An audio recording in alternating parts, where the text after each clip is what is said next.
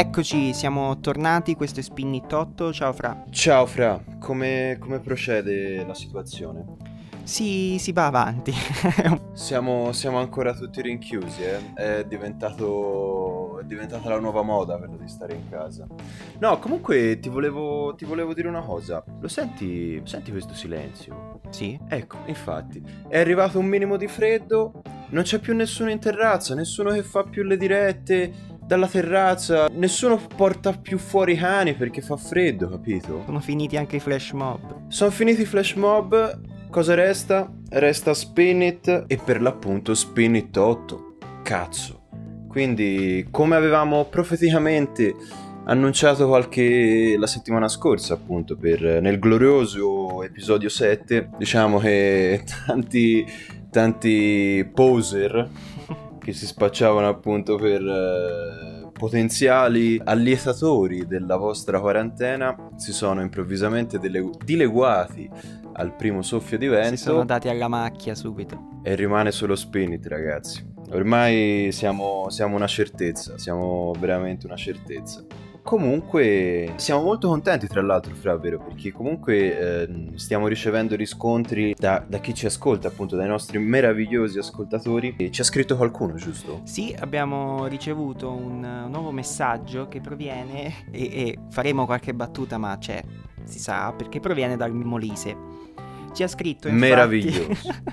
Il meraviglioso Molise.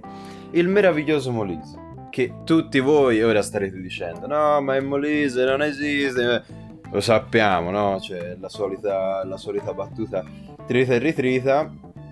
Spinnit a quanto pare arriva anche nell'iperuranio. Esatto, sì. Siamo, siamo multidimensionali, no? Quindi riusciamo veramente a arrivare. Quando noi diciamo appunto che il podcast è fuori ovunque, intendiamo proprio ovunque, ovunque anche in, cioè, Molise per esempio, a- anche, anche in Molise. E tra l'altro meravigliosa regione, e ci ha scritto Chiara dal Molise, giusto? Sì, ci ha scritto Chiara che ci ha mandato un messaggio scritto, non un messaggio audio, quindi vi toccherà sentire la mia voce che legge il messaggio. Dai Chiara, facci sentire sto messaggio. E appunto lei insomma ci saluta e dice: ciao, oggi vi scrivo dalle lande desolate del Molise perché anche in questa terra di mezzo è giunto Spinnit. L'album che vorrei consigliarvi è In the Court of the Crimson King dei King Crimson, appunto. E Chiara dice: le loro melodie rock contaminate dal jazz e un pizzico di folk ci indirizzano in un viaggio in cui i testi riflettono la condizione che stiamo vivendo in questa quarantena, la paura e l'angoscia per i tempi futuri tradotte in un urlo rappresentato anche dalla copertina. Spero che vi piaccia, tanti saluti. Sì, ci piace Chiara, ci piace questo. Sì, sì, sì, sì, assolutamente. King Crimson, eh, chi più chi meno di noi due ha avuto la sua fase progressive acuta. Tra l'altro, insomma, parliamo di un, uh, un classico del, del rock progressivo, insomma, la, il primo disco pubblicato dal gruppo King Crimson eh, del millenovecentosessantanove. Quindi eh, si parla appunto dei capisaldi del, del rock, insomma, sì. eh, in un periodo in cui la, la psichedelia galoppava forte in quelle zone, soprattutto in U K, ma anche un po' eh, all over the world, no? Sì, insomma, sì, anche, diciamo anche che... da noi, anche da noi.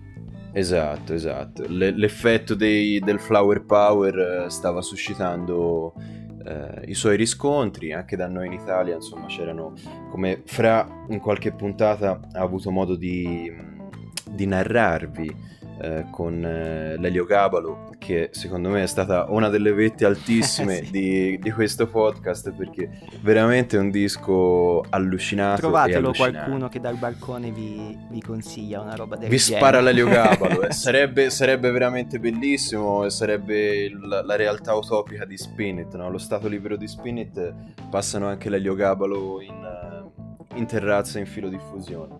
Però la realtà è un'altra purtroppo, e, e quindi cerchiamo, cerchiamo un attimo di fare, eh, di fare zoccolo duro tra di noi. Grazie Chiara per esserti fatta sentire.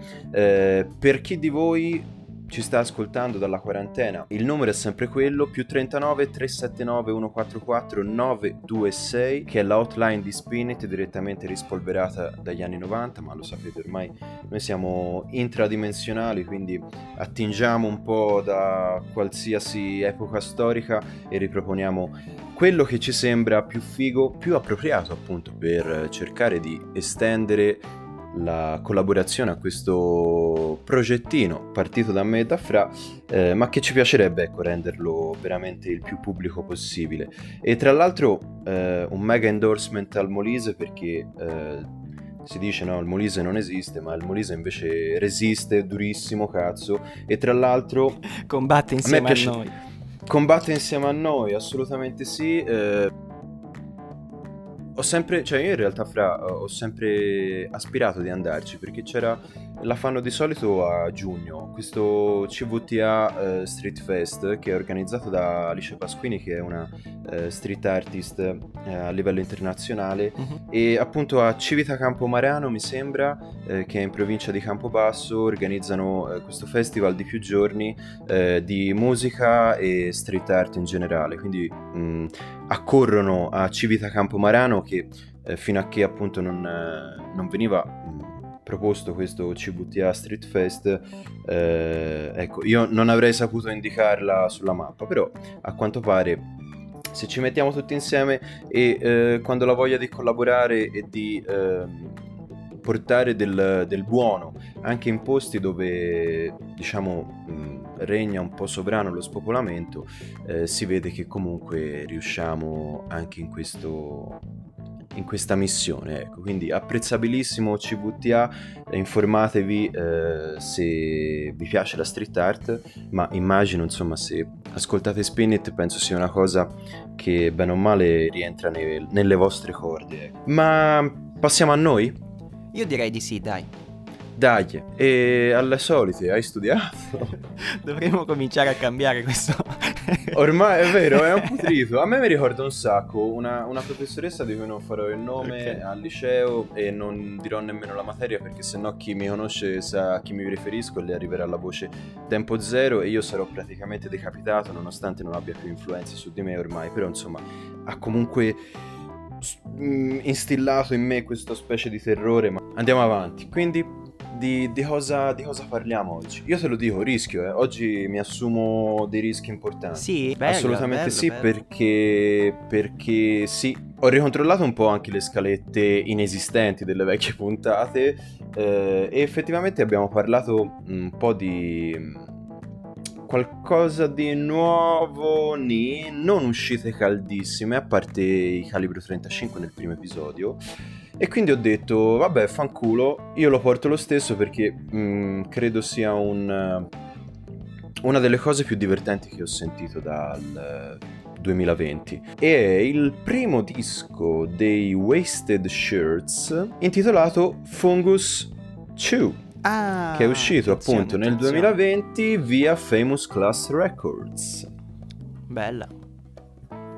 Eh sì, mi assumerò dei rischi, perché secondo me insomma ci, vo- ci, vuole, ci vuole un pubblico che ascolta roba un po' particolare per apprezzare questa cosa. Però Fra, vabbè, eh, ma è per questo che sp- abbiamo fatto Spinnit. Siamo Spinnit, esatto, esatto. Facciamo anche un po' di cultura, cazzo. Sì, sì, a proposito di cultura, io invece ho portato un po' di musica jazz, che ancora in realtà non ne avevamo parlato. Assolutamente no, eh, infatti ti ringrazio per averlo fatto. Eh, anch'io mi sono andato a rileggere un pochino quello di cui abbiamo parlato nelle scorse puntate e mi sono reso conto che mancava la quota jazz in, in Spinnit, e quindi eccomi qui con i Gogo Penguin. Wow, wow, madonna, puntata di frontiera questa. Eh, qui sì, qui siamo proprio all'avanguardia. Sono, sono fogato. Sì. Riesci a percepire la mia foga anche a distanza. Sì, sì, si sta muovendo il microfono. Ma bando alle ciance, bando alle ciance. Mi veniva in mente, se ne parlava qualche giorno fa. Eh, noi facciamo sempre, diciamo, il format ormai, per chi ci ascolta da almeno sette puntate eh, è stato sempre lo stesso, anche quando comunque abbiamo invitato ospiti in trasmissione. eh, I dischi eh, ce li siamo tenuti per noi eh, fino a che effettivamente non, eh, non siamo arrivati a registrare la puntata.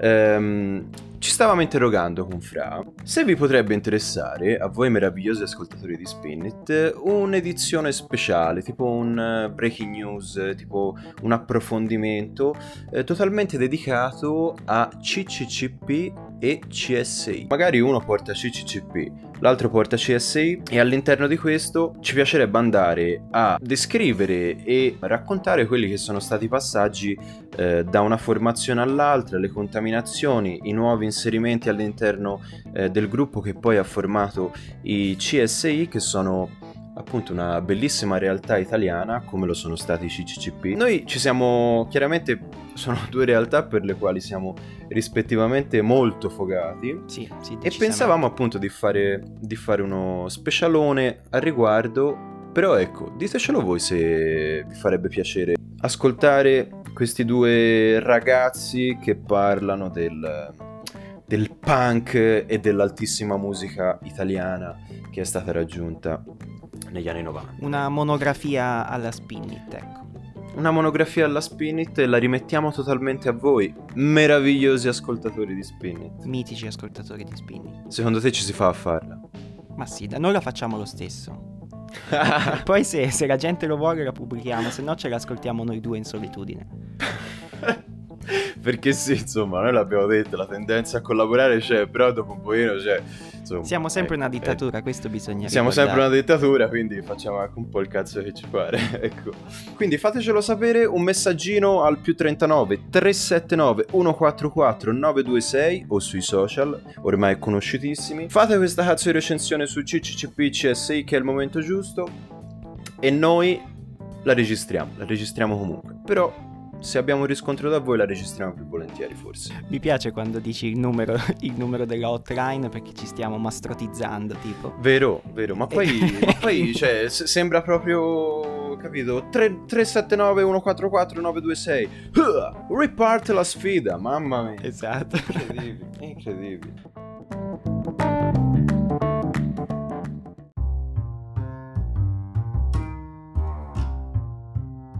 Allora, dicevamo... Wasted Shirt, Fungus due, um, è il primo disco nato dalla collaborazione fra Ty Segall e Brian Chippendale. Ora, mettetevi comodi amici eh, perché, e amiche, perché qui ci sarà un bel po' da parlare. Se voi non conoscete Ty Segall, male, perché Ty Segall è, a mio parere, un genio, cioè... senza volerlo descrivere come eh, polistrumentista, personaggio estremamente creepy ma prolifico, massimo, uno dei massimi esponenti della scena garage, eh, fuzz, eh, psichedelica californiana attuale, insieme ai DOSes, altro gruppo insomma che a Spinnit ci piace tanto. Però vi consiglio, prima chiaramente di... siccome appunto il disco dei Wasted Shirts effettivamente è un po' tosto da digerire, l'ho già premesso e ne sono consapevole, vi consiglio di farvi una cultura su Ty Segall. E eh, ho riassunto secondo me tre ascolti che vi potrebbero essere utili per fare questo. Eh, il primo disco è di, eh, si intitola Melted, è un disco del duemiladieci di Ty Segall eh, solista, e secondo me è un meraviglioso esempio eh, del garage slash eh, fuzz rock and roll di cui è capace il mitico Ty. È un disco solare, colorato, eh, pieno di influenze, di influenze mh, californiane, del rock californiano e della zona di San Francisco, però si cominciano a delineare e le prime atmosfere di eh, fuzz rock potentissimo di, di Ty Segall, quindi eh, questi chitarroni eh, distorti eh, con questo suono appunto fuzz sporchissimo, questi amplificatori sparati a palla. È un disco molto figo, quindi Melted duemiladieci, primo ascolto da fare prima dei Wasted Shirts.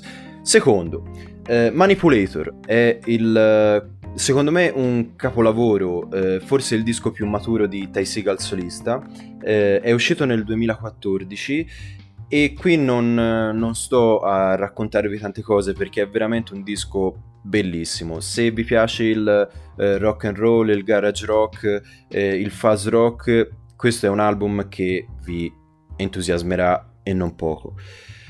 Terzo disco da ascoltare prima dei Wasted Shirt è um, Freedom's Goblin, che è un disco uscito nel duemiladiciotto. Vede la collaborazione fra Ty Segall e la sua Freedom's Band, eh, che per l'occasione appunto diventa Freedom's Goblin. Um, è stato registrato da Steve Albini, His Holiness Steve Albini, um, e in questo disco uh, a mio parere è un forse il più maturo di, eh, di tutta la carriera rock di Ty Segall, eh, perché comunque vengono mantenuti gli aspetti classici proposti appunto da, da Ty Segall solista, eh, però chiaramente il suono è più pulito. Questo secondo me è un ottimo disco eh, di rock anche pop, perché viene meno la parte del, del suono sporco, eh, del fuzz rock, eh, però comunque è piuttosto strutturato, i testi sono meravigliosi, ehm, ed è un disco secondo me godibilissimo, anche se non si ha la tendenza ai suoni duri. Fatti proprio questi tre lavori di Ty Segall, Eh, capirete che comunque è un artista che ci va a genio, eh, sia per la sua immensa prolificità, quindi eh, stiamo parlando comunque di eh, un polistrumentista eh, dell'ottantasette tra l'altro, quindi è anche un, potrebbe essere benissimo nostro amico, ehm, che ha le mani in pasta in tutta la scena californiana, ha all'attivo una miriade di collaborazioni. eh, Ty Segall è, è un intero universo, quindi non è solamente un artista, ma è, è davvero un universo e che si appunto dirama in tantissime sfaccettature. Il secondo, come dicevo, Brian Chippendale, e qui attenzione perché è un po' da maneggiare con cura Brian Chippendale, è voce e batteria dei Lightning Bolt. I Lightning Bolt sono un duo noise che praticamente, appunto, come dicevo, vanno un attimo maneggiati con cautela. Eh, non sono semplicissimi all'ascolto, anche perché ehm, chi è un po' ha, ha un po' più confidenze col noise rock sa che è un genere di per sé eh, piuttosto ostico da ascoltare, quindi non è che eh, se una persona fino a ieri ha ascoltato sempre gli ABBA dice ma sai che oggi mi sparo i Lightning Bolt e li apprezzo uguali. No, non, non funziona così, perché comunque eh, vengono meno tante, tante strutture del rock classico. Eh, l, mh, il duo eh, composto appunto da Brian Chippendale alla voce e alla batteria e eh, Brian Gibson alla chitarra ehm, ha un suono veramente ruvido, caotico e estremo, proprio estremo, tant'è che se andate a cercarvi qualche loro live su, sul tubo eh, vedrete che loro prediligono per la maggiore il palco a terra, quindi mega rispetto da parte mia, perché palco a terra, mega rispetto. Eh, il cantante è Brian Chippendale, che mentre canta suona anche la batteria in un modo veramente ossesso, cioè io una persona che suona la batteria con una carica Eh, emotiva così, che trasmette così tanto trasporto, ancora la devo vedere.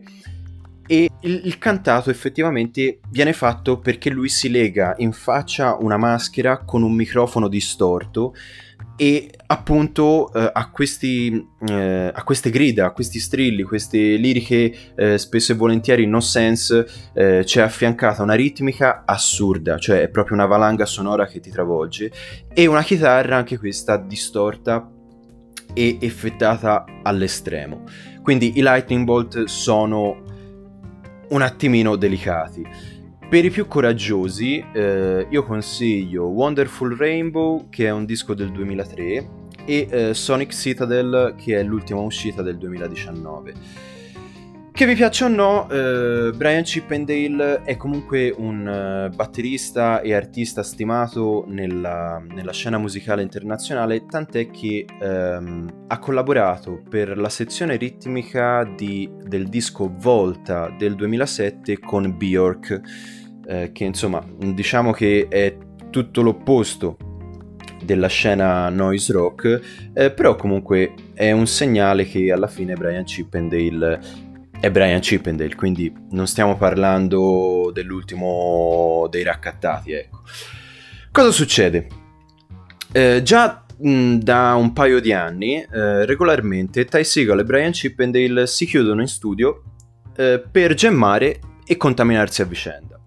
Il ventotto febbraio è uscito appunto eh, Fungus due, eh, che è la, la prima collaborazione del duo che si appunto unisce in questo, in questo gruppo chiamato appunto Wasted Shirts. E voi direte, Fungus due, ma Fungus uno? Boh, non lo so, cioè non, eh, non si sa perché l'abbiamo chiamato Fungus due e, e Fungus uno rimane nell'etere. Tipo, anche questo per citarlo ricorrentemente, l'episodio zero di Spinnit. Sono partiti in media stress con... con esatto, diretti, diretti, diretti. Ma questo, questo è un po' anche caratteristico loro, no? Nel senso che alla fine quello che vogliono trasmettere lo fanno suonando. Eh, tant'è che anche la, la presentazione del disco, un minimo di descrizione, mh, o quello che hanno affidato appunto alle, alle agenzie stampa e all'etichetta stessa... Eh, è stata una recensione eh, non scritta da loro ma affidata a quel matto di Henry Rollins, che appunto i più acca ci di noi si ricorderanno per essere il cantante e ex leader dei Black Flag, che appunto sono stati un, uh, un'importante formazione della, della scena uh, punk hardcore uh, americana. Eh, praticamente La, la descrizione è molto bella, no? Insomma, mh, cioè Henry Rollins praticamente ripercorre rispettivamente le, un po' le carriere dei due, dicendo che ehm, comunque la scena attuale è comunque interessante e prolifica, tant'è che i rispettivi lavori di Ty Segall e Brian Chippendale eh, sono stati una delle cose, due delle cose più divertenti uscite nel duemiladiciannove. Eh, io... Di tutta la descrizione ho estrapolato questo, questo concetto, che secondo me è molto esemplificativo poi di quello che è il sound del disco. È un'esplosione di euforia. E io sono molto d'accordo con mister Rollins, eh, perché effettivamente il disco è una cosa allucinante. Allucinante. Ehm... Considerate che eh, io sono arrivato ai, a Brian Chippendale tramite Ty Segall, e questo è significativo perché, ed è anche una delle cose che ho apprezzato del, dell'album e del concetto che c'è dietro, eh, che è quello di voler spostare l'asticella ehm, del... che c'è praticamente, che, che delimita limite tra l'ascoltabile e l'incomprensibile. Quindi, io non sono un fan del noise rock eh, perché ancora comunque non, non è una, un genere eh, a cui mi sono dedicato, però riconosco in Ty Segall lo sforzo di aver fatto questo, di essersi assunto questo rischio e quindi di spingersi oltre quello che è il suo sound classico eh, più rockettaro, per andare a navigare in acque relativamente sconosciute e un po' più estreme. Quindi questo è un aspetto eh, che mi è piaciuto molto della, della produzione. E poi il disco, effettivamente. Il disco sono quaranta minuti di apnea totale in una vasca di acido. Cioè è, è veramente... anche difficile trovare le parole corrette per descriverlo, perché secondo me va, va sentito con eh, appunto i dovuti, eh, i dovuti preascolti e i dovuti preconcetti, perché non arriva subito, però quando arriva, ragazzi, fa male, fa veramente male. È praticamente un, un insieme di, di ritmi forsennati, eh, di chitarre straziate, di, di urli, di grida. Detto così, detto così... sembra un disco di merda, però vi giuro che è la cosa che ho ascoltato di più da quando è uscita ad oggi. E sono quaranta minuti di apnea in cui io mi ci immergo sempre molto volentieri, arrivo linearmente alla fine del disco senza skippare niente, perché è proprio divertente, cioè ci sono eh, davvero troppi elementi eh, ganzi che a me hanno conquistato, fin dal primo ascolto. Quindi è stato, è stato veramente una, una folgorazione, e mi piace molto questo effetto del, della valanga sonora che ti travolge, quindi del, dell'essere totalmente rapito da, da questo caos frenetico incessante, eh, salvo trovare degli appigli e prendere una boccata d'aria quando trovi per esempio un riff di chitarra di Ty Segall che dice ah sì, questo è Ty Segall, questo, questo lo riconosco, e poi finito quello riparte questo degenero sonoro incredibile e, e vieni completamente ricatturato da questa, da questa valanga che ti rigira totalmente. Però ecco, è, un, è stato un lavoro, io ve lo straconsiglio. Vi consiglio il pezzo di apertura che si chiama All Is Lost, da non voler prendere alla lettera visto il periodo, eh, però poi è un esempio, un ottimo esempio di, di, di quello che vi aspetta durante tutto il disco. Eh, quindi l'apertura, sentite questi, eh, questi giri di batteria veramente pressanti.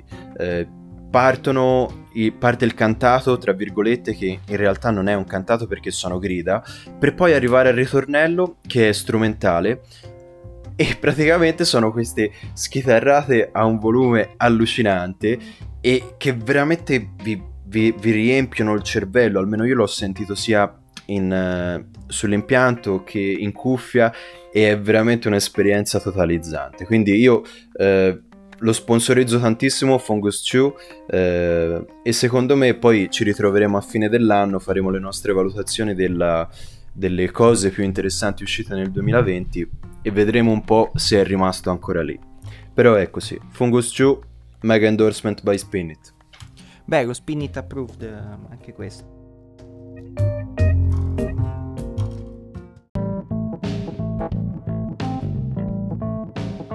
Mi sposto su, su qualcosa di diverso, lontano direi dalla noise e dal, dal chitarrone, perché come dicevo volevo parlare un pochino di musica jazz, jazz. Negli ultimi anni, a mio modo di vedere, c'è stato un avvicinamento eh, fra due generi, ovvero la musica elettronica si è avvi- avvicinata alla musica jazz e la musica jazz si è avvicinata alla musica elettronica. Ci sono sempre più contaminazioni fra le due parti e capita spesso, a me per esempio è successo ma anche a te, di sentire un qualcosa di elettronico e dire cavolo, ma questo cioè davvero potrebbe essere qualcosa di, di jazz, no? Perché si tratta spesso di album o brani estremamente complessi, estremamente studiati, che hanno al loro interno, almeno dal punto di vista diciamo così di come vengono pensati, molte caratteristiche della musica jazz. Quindi appunto si sono avvicinati molto i due generi. Ci sono però delle situazioni, dei casi in cui i due generi vanno a fondersi insieme, e questo è proprio il caso dei Gogo Penguin. Nei casi migliori, come nel caso dei Gogo Penguin, questi artisti riescono ad unire elementi della musica jazz ed elementi della musica elettronica, dando vita a un qualcosa di diverso che abbia al suo interno entrambe le cose. E questo è appunto quello che succede, che è successo con i Gogo Penguin. Non è un caso infatti che ascoltando le loro canzoni si sentan tantissimo soprattutto il riferimento alla drum and bass e il fatto poi che loro vengano um, eh, che la loro etichetta sia la Blue Note. Quindi allora facciamo un pochino di spiegazioni sui Gogo Penguin. Allora i Gogo Penguin sono un trio di Manchester, abbiamo contrabbasso, batteria e pianoforte. Il disco di cui volevo parlare è l'ultimo, che si chiama Humdrum Star. Um, questo disco è uscito nel duemiladiciotto ed è l'ultimo dei lavori eh, dei Gogo Penguin. Stiamo aspettando eh, un qualcosa di nuovo da parte loro, eh, perché sono usciti per adesso dei singoli e stanno continuando a fare tour, però diciamo l'ultimo eh, album completo in studio è appunto questo eh, A Humdrum Star. Io diciamo che mi viene da definire un lavoro del genere come jazz due punto zero, ma anche tre o quattro punto zero, perché è davvero un qualcosa di nuovo, di eh, assolutamente innovativo per questo genere di musica. Ci sono tantissimi riferimenti alla musica elettronica, in particolare ci sono riferimenti alla eh, drum and bass, soprattutto per quanto riguarda i ritmi eh, che vengono scanditi dalla batteria. Non è però soltanto una questione di ritmo, è una questione di eh, sonorità, perché eh, questi artisti hanno preso delle vere, dei veri e propri elementi realizzati col computer e li hanno uniti alla musica che invece loro normalmente suonano con gli strumenti. Secondo me infatti si potrebbe anche un pochino parlare di questo album e in generale dei Gogo Penguins come una sorta di figlio illegittimo nato fra un computer e un, un pianoforte, perché sono proprio gli elementi che più si notano e più vengono fuori ascoltando questi artisti. Questo, questo lavoro è un lavoro assolutamente enorme, gigante, mastodontico, profondo, curato in ogni minimo dettaglio, è naturalmente estremamente complesso, sia per quanto riguarda ciò che effettivamente viene suonato da questi artisti, sia in generale per il risultato delle singole canzoni. Sono brani anche lunghi, sono brani ovviamente tutti strumentali, sono brani che se una persona si mettesse con le cuffie per provare a capirli probabilmente dovrebbe impiegare giorni se non settimane prima di riuscire a scovare tutto ciò che è racchiuso all'interno di una singola canzone. Nonostante questo però è un lavoro assolutamente godibile, e questo è un po' forse la differenza rispetto a quello che magari si vede con uno dei generi di cui parlavi tu, in cui la complessità non viene, non va a discapito della ascoltabilità in qualche modo, nel senso che nonostante una, una qualsiasi canzone dei Gogo Penguin sia molto difficile, molto raffinata, può ascoltarla letteralmente chiunque. Naturalmente ci sono persone che poi ascoltandola vanno direttamente, entrano in un, in un mondo parallelo perché vengono completamente rapite da quello che, che succede all'interno di questo brano, mentre poi invece ci sono altri che l'ascoltano e dopo un po' magari skippano. Però credo che a nessuno eh, sia precluso di ascoltare questo genere di musica, e secondo me è una cosa interessante questa per chi ascolta musica elettronica e non ascolta musica jazz, e per chi ascolta musica jazz e non ascolta musica elettronica. Può essere un po' l'anello di collegamento. Esatto, perché una persona che è magari avvezza alla drum and bass troverà molti riferimenti all'interno di una canzone dei Gogo Penguin, soprattutto dell'ultimo album, e quindi non si sentirà in qualche modo fuori luogo, no? Ascoltando questo, questo genere, potrà avvicinarsi invece a un pianoforte suonato veramente, a un contrabbasso e ad una batteria vera e non campionata magari. Allo stesso modo una persona che è più abituata ad ascoltare i jazz mh, può provare ad avvicinarsi a quella musica col computer che magari vede, no? Come un qualcosa di anche strano, no? Come della serie, ma come fanno questi? Come, come si può paragonare una musica suonata? Esatto, una musica suonata con una musica fatta al computer. Ecco, come dicevi tu, i Gogo Penguin sono un po' l'anello di congiunzione fra, fra questi due mondi, e non sono un, un anello di congiunzione fatto un po' così, no? Posticcio, ma sono veramente dei geni, e i loro lavori, soprattutto l'ultimo, che rappresenta ovviamente un, un punto di arrivo in cui la musica, l'influenza della musica elettronica si nota ancora di più rispetto ai lavori precedenti, soprattutto, come dicevo, i ritmi della drum and bass. Um, un gruppo del genere rappresenta davvero un qualcosa di altissimo nel panorama musicale eh, contemporaneo, un qualcosa che, che tutti dovrebbero conoscere, e che appunto mi avevo davvero voglia di, di portare a Spinnit, tant'è che ho rinunciato questa puntata ai chitarroni eh, perché ero indeciso con, al- con un'altra cosa. Però riascoltando in questi giorni musica elettronica, ripensando, cioè musica diciamo strumentale, e ripensando anche a quello che hai portato tu la, la settimana scorsa, i Birds of Canada. Esatto, e con la musica elettronica, con tutti i riferimenti che hai fatto, con Aphex Twin eccetera, ho pensato che potesse essere bello e importante portare alla, alle orecchie della, delle persone e dei nostri ascoltatori un qualcosa che unisse appunto questi due mondi, perché come dicevo spesso magari si tende a, sottoli- a sottovalutare la musica fatta col computer, diciamo così, come anche si tende a mh, definire un po' retrograda la musica suonata e basta. Quindi appunto i Gogo Penguin sono fortissimi, vi, vi consiglio di ascoltarvi non solo questo album ma anche il resto, e poi hanno al loro interno un altro elemento molto caro a Spinnit, che è appunto la libertà, perché eh, come già è capitato per altri lavori di cui abbiamo parlato, eh,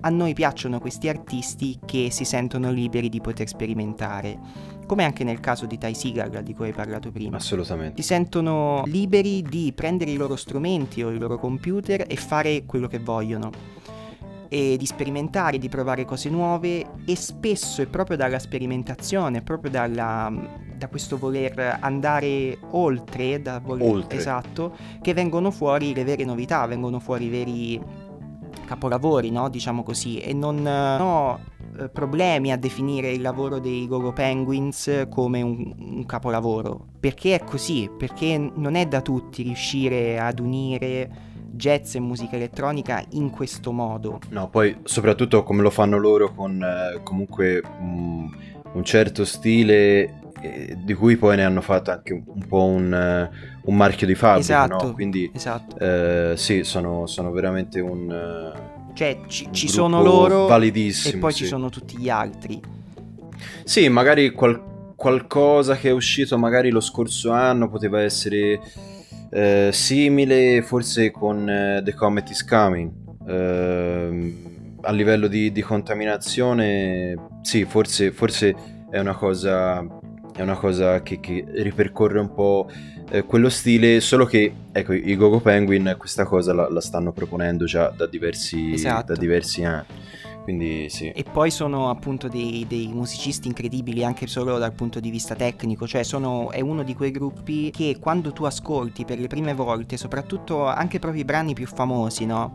Eh, che sono magari quelli che hanno un impatto più forte eh, all'orecchio, soprattutto le prime volte, sono proprio quei gruppi che tu ascolti e dici ma come, come cazzo è possibile che sappiano suonare in questo modo, no? Pianoforte, la batteria, c'è, ma anche il contrabbasso, per esempio, c'è qualcosa di simile ai Gogo Penguins che mh, veniva fatto da Avishai Cohen, che non so se conosci, che anche lui suona, uh, no. suona il, um, il contrabbasso. E, e lui diversi anni fa fece un, un trio, un album solo mi sembra, che era appunto molto, erano contrabbasso, batteria e pianoforte, molto simile a quello che, che poi fanno i Gogo Penguin, però manca, mancava questo elemento di musica elettronica, cioè mancavano degli elementi campionati, mancava un, una batteria che fosse davvero drum and bass, però suonata, e questa cosa mi, cioè, mi fa partire il cervello, perché non, non, se ci pensi, no, che ci sono questi tre che si mettono lì e suonano, soprattutto in un live, io mi immagino, che vanno come le bombe, sì. Cioè è una roba allucinante, sono, non lo so, probabilmente sono degli alieni, non, non tra l'altro ci, ci confidiamo con gli ascoltatori di Spinnit, abbiamo provato diverse volte ad andare a sentire i Gogo Penguin, esatto. Nelle pochissime apparizioni italiane, come tristemente eh, insomma siamo, siamo tutti testimoni di questa eh, carenza e di questa situazione, insomma, no? Che i, il nostro territorio viene un po' snobbato. Sì, però sì, loro ci sono sempre sfuggiti e vediamo, ho notato che stanno spostando le date del tour di quest'anno. Ovviamente l'Italia non c'è, però boh, magari o andiamo all'estero. Nel, oppure... nel duemiladiciotto mi sembra che vennero a Fano, sì, a se Fano non sbaglio, Jazz sì. Festival. Sì, sì. Mi sembra, sì. Queste realtà meravigliose locali. Sì, esatto. Vabbè. E comunque niente, per, per concludere appunto su questo um, album, allora io vi consiglio due uh, canzoni, due brani anche, che forse si adatta di più al contesto.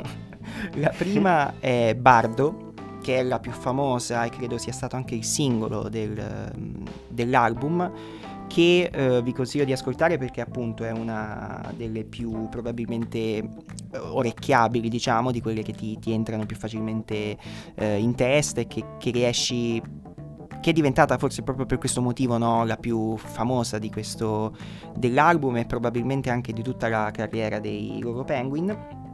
E poi vi consiglio eh, Strid, che invece è la mia preferita dell'album, è quella che dura di più ed è quella un pochino più particolare, un po' più mh, storta, un po' più stonata, sempre però però partendo dal presupposto che loro di stonato non fanno niente, perché sono appunto alieni, eh, però appunto è quella un pochino mh, un po' evocativa, no? Diciamo delle, di queste atmosfere particolari che hanno voluto portare con questo nuovo... Mh, nuovo album. Un bel viaggione di otto minuti.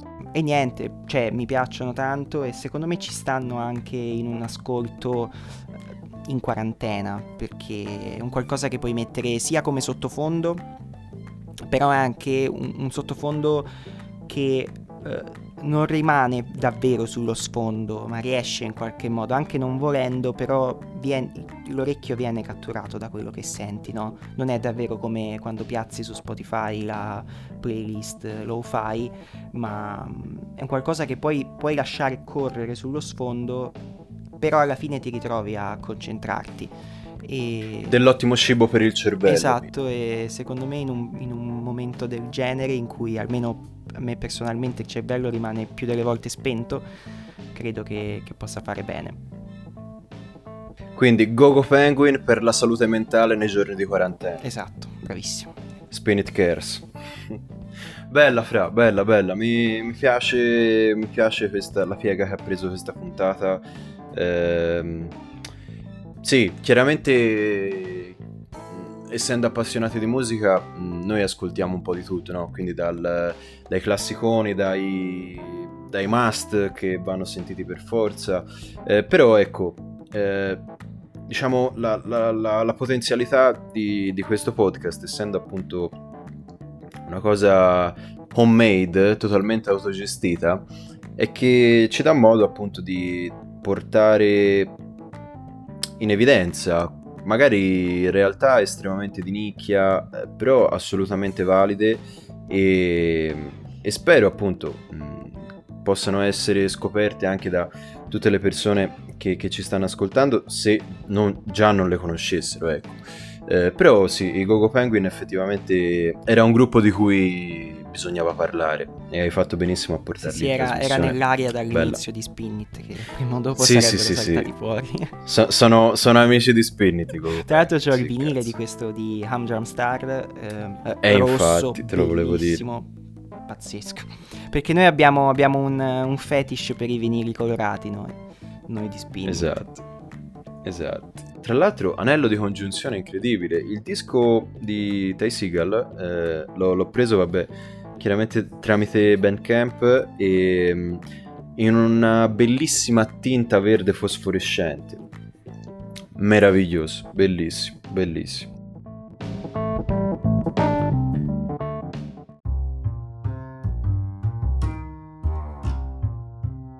E quindi niente, questo era l'episodio otto, quindi insomma il mitico, inimitabile episodio otto. Il mitico, famigerato episodio Occhio. Chiaramente questi due dischi li troverete insieme appunto a uh, At the Court of Crim- King Crimson, li troverete nella nostra playlist che stiamo aggiornando in tempi di quarantena, che si chiama Spinnit Cares. Mi raccomando, cercatela su Spotify e, e seguitela. Mm, Followatela, esatto. Spammatela ovunque, che dentro ci sono tutte cosine giuste, che secondo me qualcosa, qualcosa più, qualcosa meno, ma va conosciuto. E ci eh. sono tante cose di cui in realtà non abbiamo parlato, perché è un po' un, il Anche. contenitore nostro dei suggerimenti che ci arrivano, e quindi delle puntate, però c'è anche roba che magari noi scopriamo e viene piazzata direttamente là dentro senza che poi diciamo finisca in una puntata, quindi anche solo per curiosità andate a vedere un po'. Quindi l'episodio Occhio l'abbiamo quasi portato a casa. Salutiamo chiaramente i sempre presenti ascoltatori. Ciao ascoltatori. Bello ascoltatori, vi vogliamo bene, fateci sapere chiaramente cosa state ascoltando in questi giorni, dateci suggerimenti, consigli, sono sempre ben accetti, l'outline, vogliamo ripetere il numero? Vai vai che lo so che ti piace ripeterlo.